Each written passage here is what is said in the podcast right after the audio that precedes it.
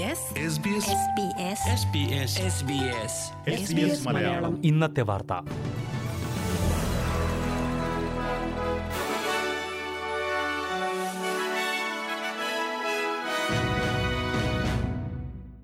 നമസ്കാരം. S B S Malayalam ഇന്നത്തെ വാർത്തയിലേക്ക് സ്വാഗതം.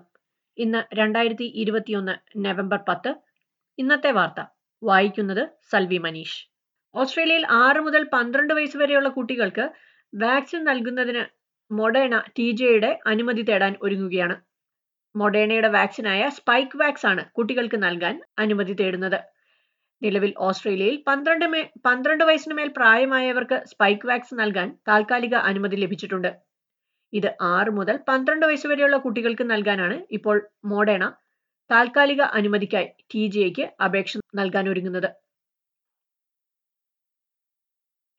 ക്വീൻസ്ലൻഡിൽ വാക്സിനേഷൻ സ്വീകരിക്കാത്തവർക്ക് വിവിധ ഇടങ്ങൾ സന്ദർശിക്കുന്നതിന് ഏർപ്പെടുത്തിയിരിക്കുന്ന വിലക്കിനെതിരെ നിയമ നടപടിക്ക് പദ്ധതിയിടുകയാണ് വ്യവസായിയായ ക്ലൈവ് പാമർ ക്ലബ്ബുകൾ പബ്ബുകൾ എന്നിവിടങ്ങളിൽ വാക്സിനേഷൻ പൂർത്തിയാക്കാത്തവർക്ക് പ്രവേശനം അനുവദിക്കില്ലെന്നാണ് സർക്കാർ വ്യക്തമാക്കിയത്.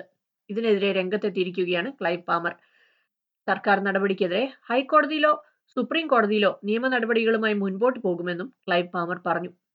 ക്വീൻസ്ലൻഡിന്റെ ആദ്യ ഡോസ് വാക്സിനേഷൻ നിരക്ക് ഇന്ന് എൺപത് ശതമാനം കടന്നു. വിക്ടോറിയയിൽ ആയിരത്തി മൂന്ന് പുതിയ കേസുകളും പതിനാ പതിനാല് മരണങ്ങളും സ്ഥിരീകരിച്ചു. സംസ്ഥാനത്ത് ബൂസ്റ്റർ വാക്സിൻ വിതരണം ആരംഭിച്ചു. ന്യൂ സൗത്ത് വെയിൽസിൽ ഇരുന്നൂറിലേറെ പുതിയ കേസുകളും മൂന്ന് മരണങ്ങളുമാണ് റിപ്പോർട്ട് ചെയ്തത്. സംസ്ഥാനത്ത് രണ്ട് ഡോസ് വാക്സിനേഷൻ നിരക്ക് തൊണ്ണൂറ് ശതമാനമായി.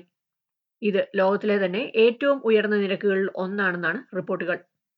സംസ്ഥാനത്ത് പതിനാറ് വയസ്സിന് മേൽ പ്രായമായ തൊണ്ണൂറ്റിനാല് ശതമാനം പേർ ആദ്യ ഡോസ് വാക്സിൻ സ്വീകരിച്ചു കഴിഞ്ഞു.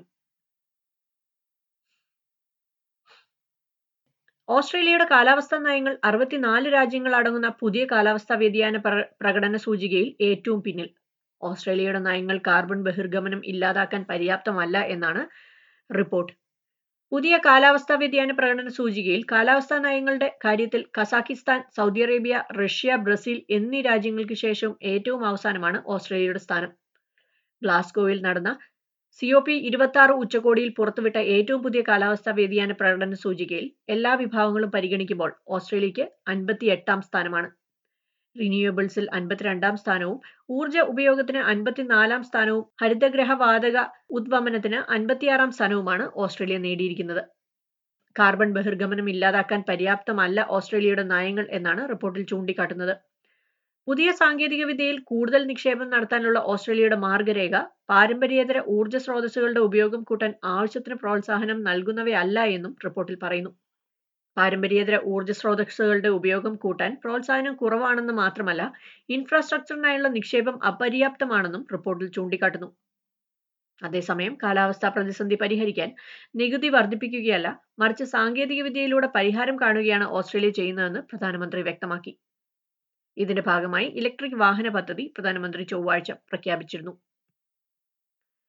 ഇനി പ്രധാന നഗരങ്ങളിലെ നാളത്തെ കാലാവസ്ഥ കൂടി നോക്കാം. സിഡ്നിയിൽ മഴയ്ക്ക് സാധ്യത ഇരുപത്തിയൊന്ന് ഡിഗ്രി. മെൽബണിൽ അന്തരീക്ഷം ഭാഗികമായി മേഘാവൃതം പതിനേഴ് ഡിഗ്രി. ബ്രിസ്ബനിൽ കാറ്റിനും മഴയ്ക്കും സാധ്യത ഇരുപത്തിയൊൻപത് ഡിഗ്രി. പെർത്തിൽ തെളിഞ്ഞ കാലാവസ്ഥ ഇരുപത്തഞ്ച് ഡിഗ്രി. അഡലേഡിൽ മഴയ്ക്ക് സാധ്യത പതിനാറ് ഡിഗ്രി. ഹൊബാട്ടിൽ ഇടവിട്ട മഴയ്ക്ക് സാധ്യത പതിനേഴ് ഡിഗ്രി. കാൻബറയിൽ മഴയ്ക്ക് സാധ്യത ഇരുപത്തൊന്ന് ഡിഗ്രി. ഡാർവിനിൽ കാറ്റിന് സാധ്യത മുപ്പത്തിനാല് ഡിഗ്രി സെൽഷ്യസ്. ഇതോടെ എസ് ബി എസ് മലയാളം ഇന്നത്തെ വാർത്ത ഇവിടെ പൂർണമാകുന്നു. തിങ്കൾ ചൊവ്വ ബുധൻ വെള്ളി ദിവസങ്ങളിൽ വൈകിട്ട് ആറ് മണിക്കാണ് എസ് ബി എസ് മലയാളം ഇന്നത്തെ വാർത്ത കേൾക്കാൻ കഴിയുക.